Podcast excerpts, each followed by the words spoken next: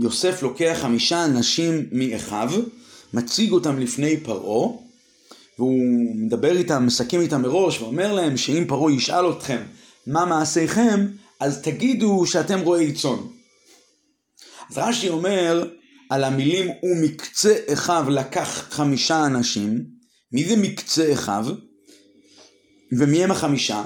אז רש"י כותב ככה, מן הפחותים שבהם לגבורה, שאין נראים גיבורים, שאם יראה אותם גיבורים, יעשה אותם אנשי מלחמתו.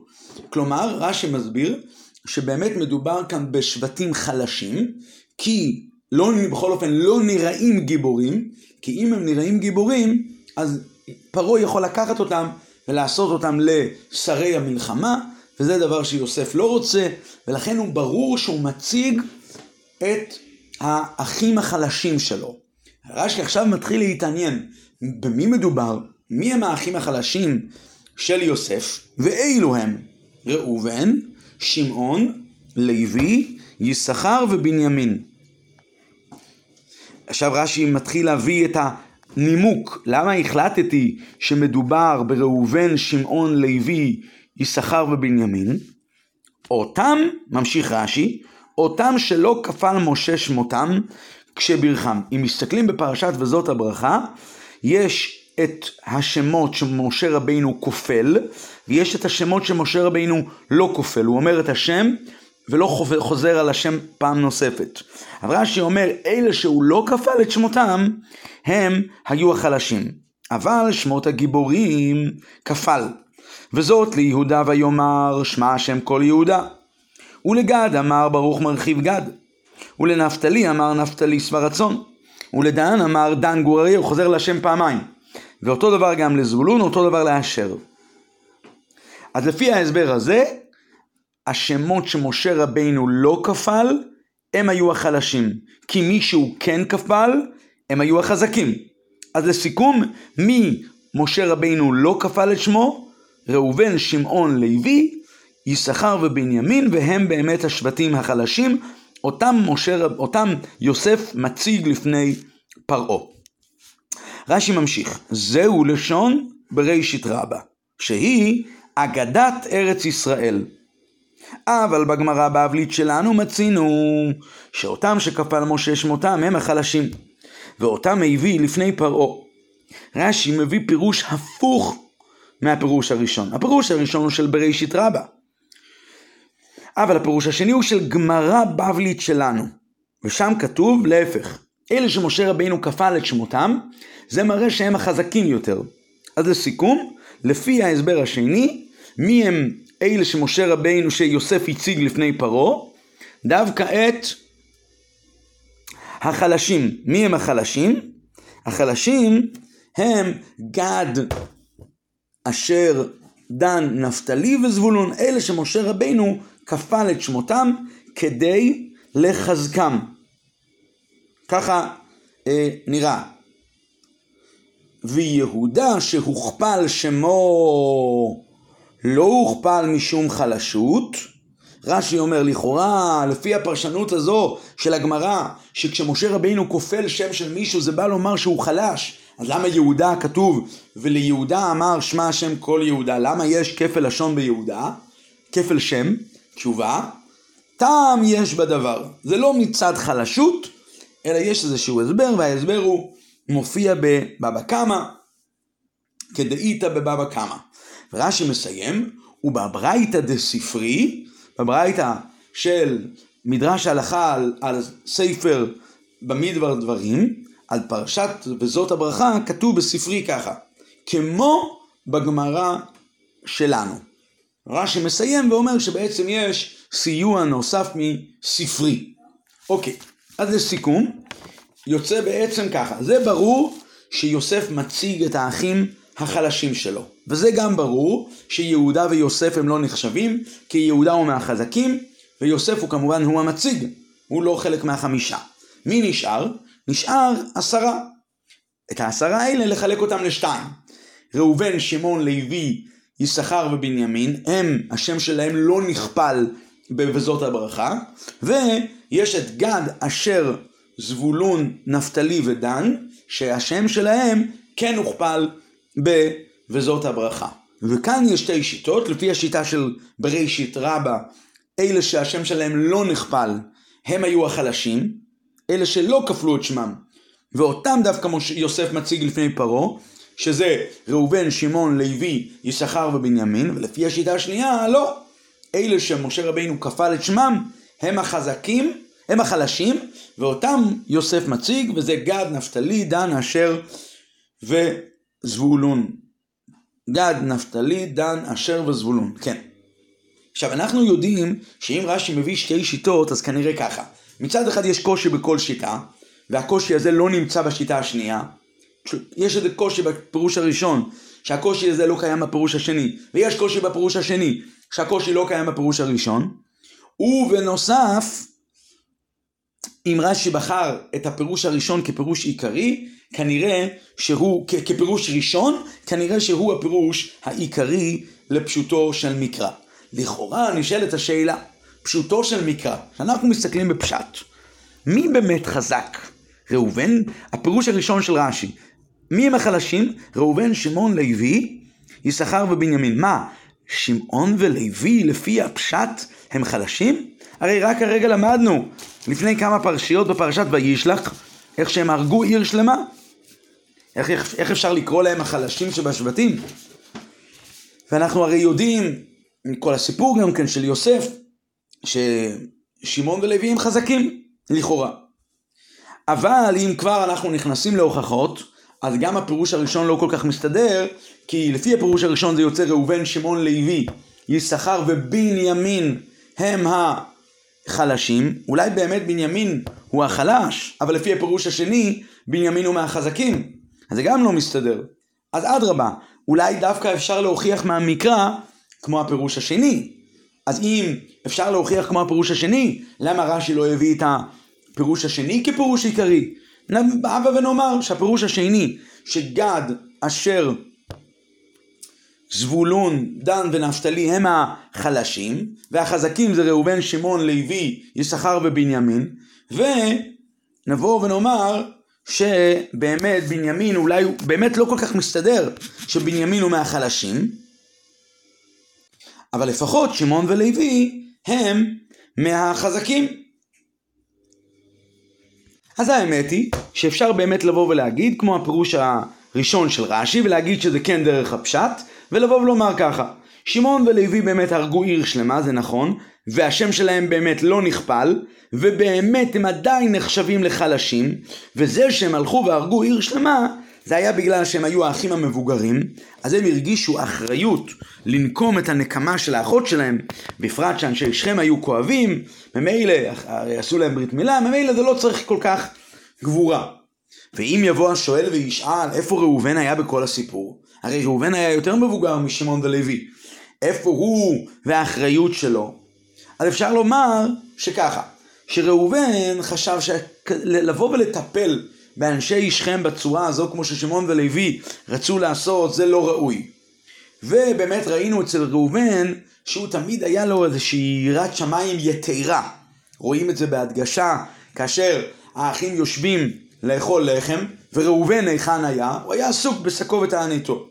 ממילא אפשר לבוא ולהגיד שהוא נמנע מהלעשות את המעשה הזה שעשו שמעון ולוי בגלל שהמעשה הזה לא כל כך חד וחלק כמו שראובן בעצמו כמו שיעקב בעצמו אמר, אחרתם אותי. אז באו שמעון ולוי, וראו שראובן לא עושה כלום, אז הם באו ולקחו אחריות, אבל זה עדיין לא אומר שהם חזקים. ואז אולי באמת נישאר בשיטה הראשונה שאומרת שהחלשים הם ראובן, שמעון, לוי, ויששכר ובנימין, ובאמת בנימין הוא מהחלשים.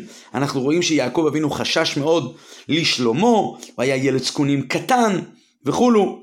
אז באמת לכאורה אפשר להוכיח כמו השיטה הראשונה. אז אם אנחנו לומדים את משמעות המקרא עד לפרשת ויגש, אפשר לבוא ולדחוק, אני לא יודע אם לדחוק, אבל אפשר לבוא ולהסביר, כמו הפירוש הראשון, שבאמת ראובן, שמעון, לוי, יששכר ובנימין הם החלשים, בנימין הוא מהחלשים. לאידך, יש קצת סיוע לשיטה השנייה, כי השיטה השנייה אומרת שהחלשים זה גד אשר דן, נפתלי וזבולון, והחזקים הם ראובן, שמעון ולוי. דווקא יש סיוע מכל הסיפור של שכם. בקיצור, לא כל כך ברור מהמקרא עד לרגע זה מי הם החלשים ומי הם החזקים. אבל לכן אפשר להביא את שתי השיטות. אבל כשאנחנו ממשיכים הלאה ואנחנו מגיעים לפסוקים שבהמשך, אחרי פרשת ויגש, פה אנחנו דווקא מגלים, הנה, למשל מה שכתוב בסוף פרשת מטות. בני גד ובני ראובן, הם מקבלים על עצמם להיות החלוצים, ללכת בראש הצבא ולהיכנס לארץ ישראל. אנחנו נעבור חלוצים לפני אחינו בני ישראל, לכאורה נראה שהם דווקא היו מהחזקים, לא מהחלשים. אז הפירוש הזה לא מתיישב לא עם השיטה הראשונה ולא עם השיטה השנייה. כי הרי לפי השיטה הראשונה, הרי ראובן וגד הם לא הולכים ביחד, לפי שתי השיטות. לפי השיטה הראשונה, החזקים זה, החלשים זה ראובן, שמעון, לוי ויששכר ובנימין. לפי השיטה השנייה, החלשים זה גד, ראובן, גד, נפתלי, דן אשר וזבולון. אז ממה נפשך? לא מובן. מה, איך בדיוק אנחנו מסתדרים, מסדרים את זה? וראובן, בפרשת וזאת הברכה, ראובן הוא מאלה שהשם שלהם לא נכפל, וגד הוא מהשם, הוא מאלה שהשם שלהם כן נכפל. אז אפשר לבוא ולהגיד ככה, לא צריכים להתבלבל לכאורה ממה שכתוב בפרשת אה, מטות, על הגבורה של בני גד ובני ראובן, אפשר לבוא ולהגיד שיש את ראובן וגד עצמם, בני יעקב, הילדים של יעקב אבינו, ויש את יוצאי חלציהם, שזה מגיע בתקופה הרבה יותר מאוחרת. ובאמת אפשר לבוא ולהגיד, כמו הפירוש הראשון, שראובן היה מהחלשים, או כמו הפירוש השני, שגד היה מהחלשים, וזה שיוצאי חלציהם של גד בראובן היו מהחזקים, זה יוצאי חלציהם, זה לא הם עצמם. ובפרט, שהרי השבטים התחתנו אחד עם השני, וממילא יכול מאוד להיות שיש ילד משבט ראובן שהוא התחתן עם מישהי משבט חזק, ואז הילדים הולכים אחרי האם, וכולו וכולו, ממילא יש כאן עכשיו לבני ראובן ילדים חזקים, אותו דבר הפוך, ולכן מאוד יכול להיות שהם ירשו את התכונות הלאה, ולכן זה עדיין לא ממש קשה. אבל זה לא כל כך קשה, אבל אם נתקדם קדימה לפרשת וזאת הברכה, שם אנחנו מגלים שרש"י לומד בפשטות כמו השיטה השנייה, שאלה שמשה רבינו כפל את שמם, הם היו החלשים. ככה רש"י אומר. בואו נקרא את הרש"י בפרשת, פרק ל"ג, פרשת אה, וזאת הברכה, פסוק י"ח. אילו חמישה שבטים שבירך באחרונה, זבולון, גד, נפתלי, דן ואשר, כפל שמותיהם, לחזקם ולהגבירם, לפי שהיו חלשים שבכל השבטים. ורש"י מוסיף, הם הם, וזאת הברכה, הם הם שהוליך יוסף לפני פרעה, שנאמר, ומקצה אחיו לקח חמישה אנשים, לפי שנראים חלשים, ולא ישים אותם, לא שרי מלחמתו. זאת אומרת, שכאן רש"י באמת לא, נוקט בפשטות כמו השיטה השנייה שמופיעה אצלנו, שהשבטים שמשה רבינו כפל את שמם הם היו החלשים. ולכאורה אצלנו בפרשת ויגש הוא לוקט כמו השיטה הראשונה, הוא פותח בשיטה הראשונה, הוא מביא גם את השיטה השנייה, אבל הוא פותח בשיטה הראשונה, שראובן, שמעון, לוי, שכר ובנימין ששמם לא הוכפל, הם החלשים, ואלה ששמם כן הוכפל, הם החזקים. מה קורה כאן? משהו מאוד מאוד מוזר. ובזאת הברכה הוא בכלל לא מביא עוד פירוש, הוא מביא רק את הפירוש השני. שאצלנו. אז צריך לומר ככה, כשלומדים בפרשת וזאת הברכה, אז מה לומדים? לומדים על הברכה של משה רבינו, וזאת הברכה. אבל בפשטות, מהי הברכה? מה שכתוב בפסוק. אז בפשטות כולל כפל הלשון, כפל השם, לדוגמה, ולגד אמר ברוך מרחיב גד. הכפל ולגד אמר ברוך מרחיב גד, זה כדי לחזק אותו, כי זה חלק מהברכה. כי וזאת הברכה. אז אם מדובר בשבטים חלשים, מובן שצריכים לחזק אותם. אבל אם מדובר בשבטים חזקים, אז מה אתה רוצה? מה אתה רוצה על ידי שאתה כופל את שמו? לבטא עניין צדדי שלא קשור לברכה, לספר לנו שעל הדרך התורה כאילו רוצה לספר לנו. משה רבינו בירך את גד, ודע לך, אתה הלומד, שגד היה שבט חזק. משה רבינו מברך את שבט אשר, ואתה הלומד, תדע לך שאשר היה שבט חזק. זה מאוד מאוד מוזר, הרי הפרשה היא פרשת וזאת הברכה, זה חלק מהברכה. ולכן רש"י בפרשת וזאת הברכה מעדיף את השיטה שנכפלו שמות החלשים, כפל שמותם לחזקם ולהגבירם, שאז יוצא שכפל הלשון הוא בא לבטא עניין של ברכה. אבל בפרשה שלנו הרי כתוב ומקצה אחיו לקח חמישה אנשים. לא כתוב שום הסבר, לא כתוב שום דבר, לא כתוב וזאת הברכה. כתוב שיוסף לקח חמש אנשים, חמישה אנשים, ויציגם לפני פרעה. וזה ברור לנו שהוא לקח אנשים חלשים. אז אנחנו מתחילים להתבונן במי מדובר, אנחנו לא מוצאים. אנחנו מסתכלים אחורה, אנחנו לא מוצאים שום חמישה אנשים מובדלים מבין כל העשרה. אז כנראה צריך לומר שהחמישה האלה חייבים להיות מובדלים בצורה מאוד מאוד ברורה. אוקיי, אז אם הם בצורה ברורה, אנחנו מעיפים מבט באמת לפרשת וזאת הברכה, ואנחנו מגלים שבבזאת הברכה יש חלוקה של חמש ושש. מה הם החמש ושש? חמישה לא הוכפלו שמותם, ושישה כן הוכפלו שמותם. אז כנראה צריך לומר שהחמישה שלא הוכפלו שמותם הם הם אלה שיוסף מביא אותם, כי הם חלוקה של חמש. ו, ו, ולעומת זאת, ב, ב, בחלוקה של השש, יש שישה שבטים שהוכפלו שמותם, שהרי זה כולל גם את יהודה. וזה היתרון שיש בפירוש הראשון, בשיטה הראשונה שרש"י מביא מהמדרש רבה, שהיא אגדת ארץ ישראל, שמה? שהחמישה האנשים האלה הם אלה שהשם שלהם לא הוכפל, וזה הצד השווה שבכל החמישה אנשים, אבל יש, וזה גם היתרון על השיטה השנייה, כי לפי השיטה השנייה שטוענת שאלה שהוכפלו שמותם הם היו החלשים, השיטה הזו היא צריכה להתמודד עם קושייה רצינית, יהודה הרי הוכפל שמו, ואז השיטה הזו באה וצריכה לבוא ולהסביר כל מיני הסברים. באה, אבל השיטה הראשונה ואומרת, ראי, הפסוק אומר ומקצה אחיו לקח חמישה אנשים, חמי, חמישה אנשים ברורים זה אלה שהשם שלהם לא הוכפל, וזו היתרון שיש בשיטה הראשונה, ולכן השיטה הזו הובאה בפשוטו של מקרא ראשונה לפני השיטה השנייה. ועכשיו צריך להבין רק את הלשון של רש"י, שיש כאן אריכות מאוד מאוד אה, אה, נדירה, וגם כן סגנון מאוד מאוד נדיר שלא מוצאים אותו בהרבה מקומות. רש"י בא, דבר ראשון רש"י בא ומספר לנו בדיוק את המקור של כל השיטות. וגם כשהוא מספר לנו את המקור, לכאורה, אם הוא כותב לנו את המקורות, אנחנו יכולים לבד לבוא וללמוד. ויכול, יכולים להסתכל שמה, וזהו. רש"י מעריך מאוד וכותב ככה: זהו, בסיום השיטה הראשונה, זהו לשון בראשית רבה, ואז הוא אומר, שהיא אגדת ארץ ישראל. רש"י יכל להגיד, יש אומרים, או יש מרבותינו, לא. זהו לשון בראשית רבה, שהיא אגדת ארץ ישראל. אחרי זה הוא אומר, אבל בגמרא בבלית שלנו, שזה גם ניסוח מאוד נדיר ברש"י. ואז הוא מסיים ואומר, ובברייתא שבספרי שנינו, ורש"י מציין בדיוק בבזות הברכה, כמו בגמרא שלנו.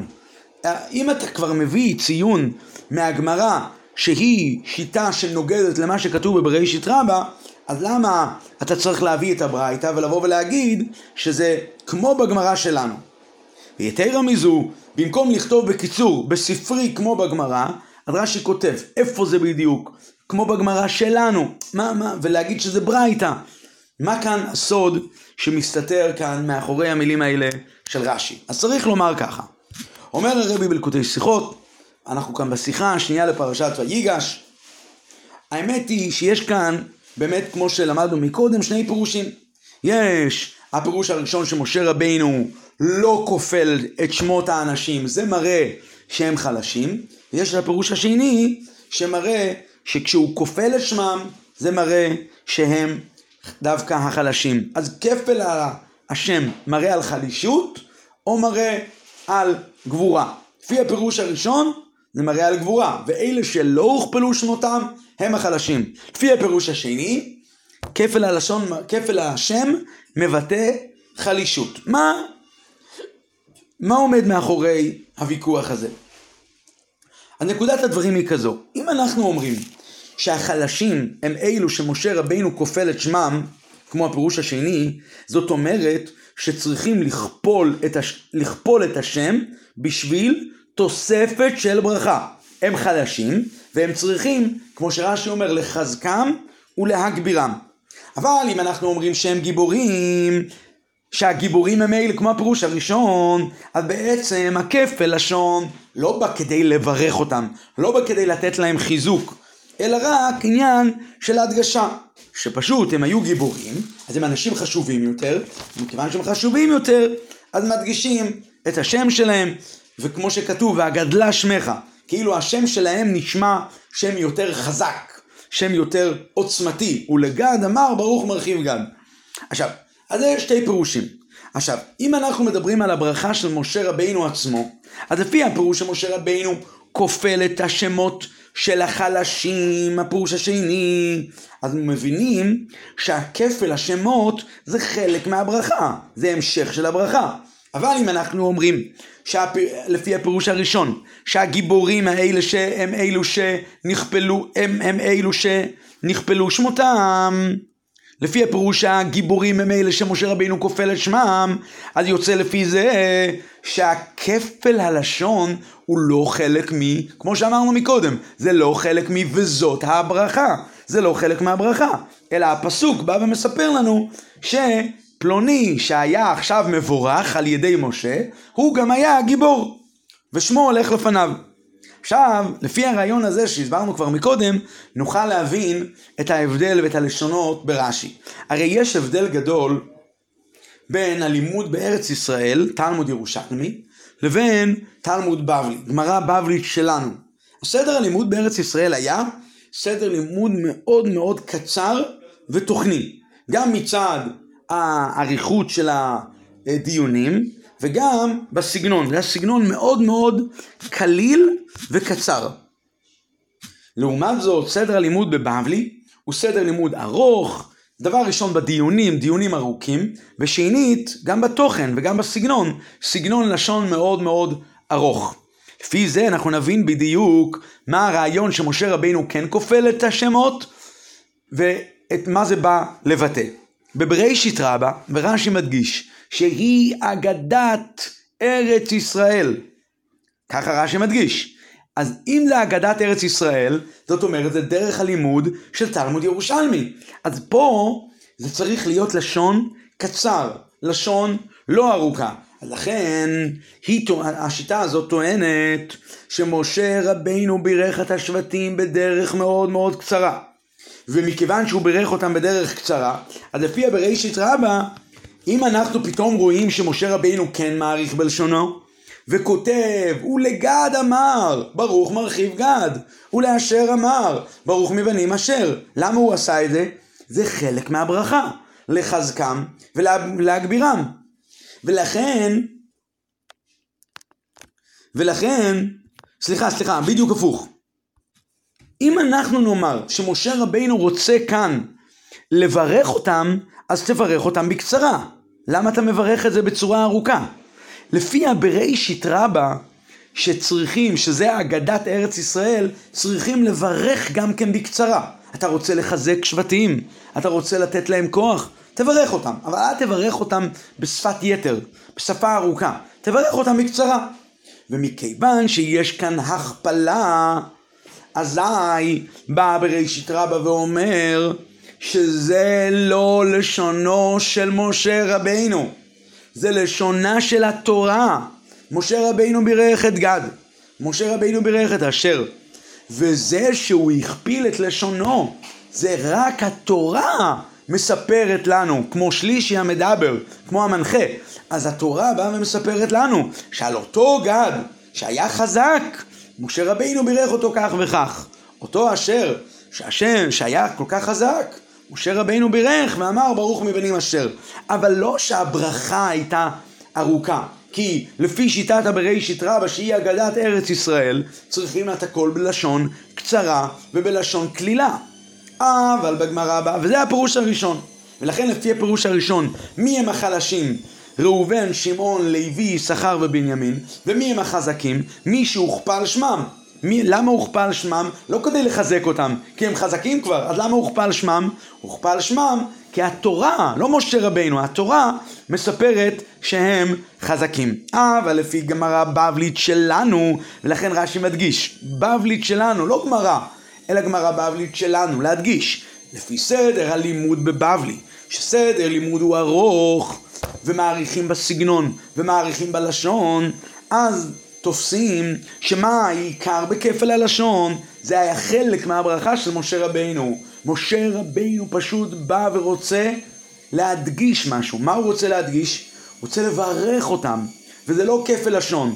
וזה, וזה גם לא אריכות לשון. זה חלק מהסגנון. חלק מהסגנון הוא שמעריכים בלשונם, זה, זה, זה כן אריכות לשון, אבל זה לא אריכות לשון אה, אה, אה, קיצונית, אלא זה חלק מהסגנון. הסגנון הוא לדבר בלשון ארוכה, וכאשר מברכים שבטים חלשים, אז מגבירים אותם, ומחזקים אותם, ומעלים את כוחם, ומח... ומח... ו... ונותנים את שמם בצורה כפולה. ולגד אמר, ברוך מרחיב גד, גד החלש יקבל ברכה חזקה ויתחזק.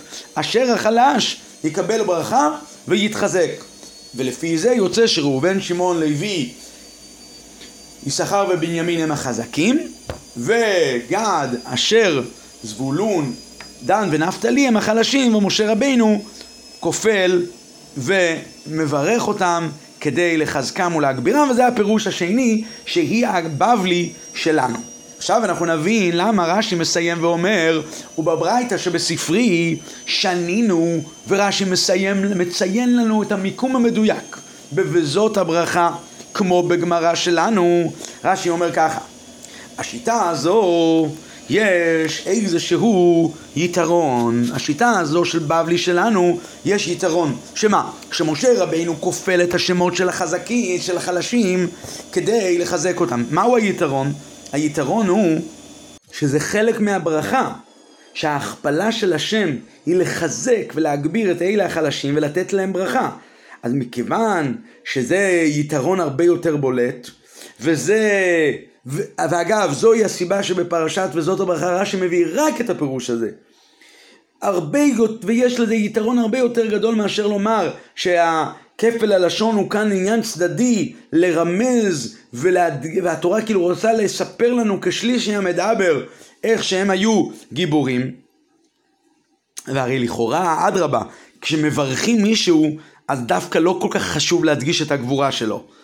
אדרבה מתאים יותר כשמדברים על המקום שבו מדברים על המעלות שלהם, אז אפשר לספר, לבוא ולספר שהם היו גיבורים. אבל לבוא ולספר שהם היו גיבורים בעת שהם צריכים ברכה, זה קצת אה, אה, אה, טעם קצת חלש, ולכן זה היתרון בפירוש של הגמרא בבלית שלנו. ולכן רש"י אומר בספרי, ורש"י מדגיש בפרשת וזאת הברכה. למה רש"י מדגיש את זה? שנינו כמו בגמרא בבלית שלנו. למה? כמו בגמרא שלנו. כי מכיוון שזה כתוב ב"וזאת הברכה", אז באמת מסתבר שכפל הלשון, כפל השמות, יש להם קשר לעניין של הברכה, כמו הפירוש השני, לחזקם ולהגבירם. וזה מה שרש"י אמר ברייתא בספרי. למה הוא אומר ברייתא? כי ידוע שזה ההבדל בין המשנה והברייתא. הרי כל העניינים שכתובים בברייתא, הם היו כבר כתובים במשנה. רק שבמשנה זה נמצא בקיצור, ברמז. הרמב"ם כותב, דבר קצר וכולל עניינים רבים. אבל בברייתות, תמיד בברייתות מפורשים הדברים הרבה יותר באריכות, הרבה יותר בפרטיות, וזה באמת הדרך של הברייתא. אז הברייתא היא מדברת בלשון ארוכה. אה, אם הברייתא מדבר, מדברת בלשון ארוכה, בברייתא בספרי, מובן למה הם סוברים, כמו הגמרא הבבלית שלנו, שבאמת זו השיטה של הבבלי, להעריך בלשון, ואדרבה, אריכות הלשון היא הנורמה, אז משה רבינו מעריך בלשונו, וכופל את שמות החלשים, כדי לחזק אותם, וכדי להגביר אותם. אבל אחרי ככלות הכל, בפרשה שלנו, בויגש, זה מופיע בתור פירוש שני, כי המעלה של הפירוש הזה היא טובה ל"וזאת הברכה", כאשר מדובר, מדבר על "וזאת הברכה", כאמור לעיל. אבל בפרשה שלנו, באמת בפשוטו של מקרא זה הרבה יותר פירוש קרוב יותר, ולכן הפירוש הזה מופיע כפירוש, הפירוש של הגמרא בבלית שלנו מופיע כפירוש שני.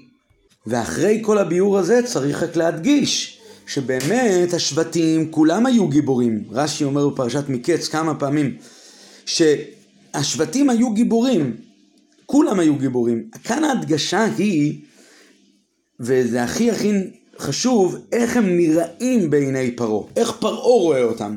באותם רגעים שיוסף בא ומציג אותם, אז הוא מציג את אלה שנראים חלשים. כמו שרש"י אומר, מן הפחותים שבהם לגבורה, שאין נראים לגיבורים. הם לא נראים. ומי הם אלה שלא נראים? כאן מתפצלים שני השיטות. שתי השיטות, האם ראובן, שמעון, לוי, יששכר ובנימין הם לא נראים גיבורים, או שמדובר בגד אשר אה, דן, זבולון ונפתלי, הם לא נראים גיבורים, ואם הם לא נראים גיבורים, כנראה שצריכים לחזק אותם ולהגביר אותם. וזה באמת מה שכתוב בפרשת וזאת הברכה.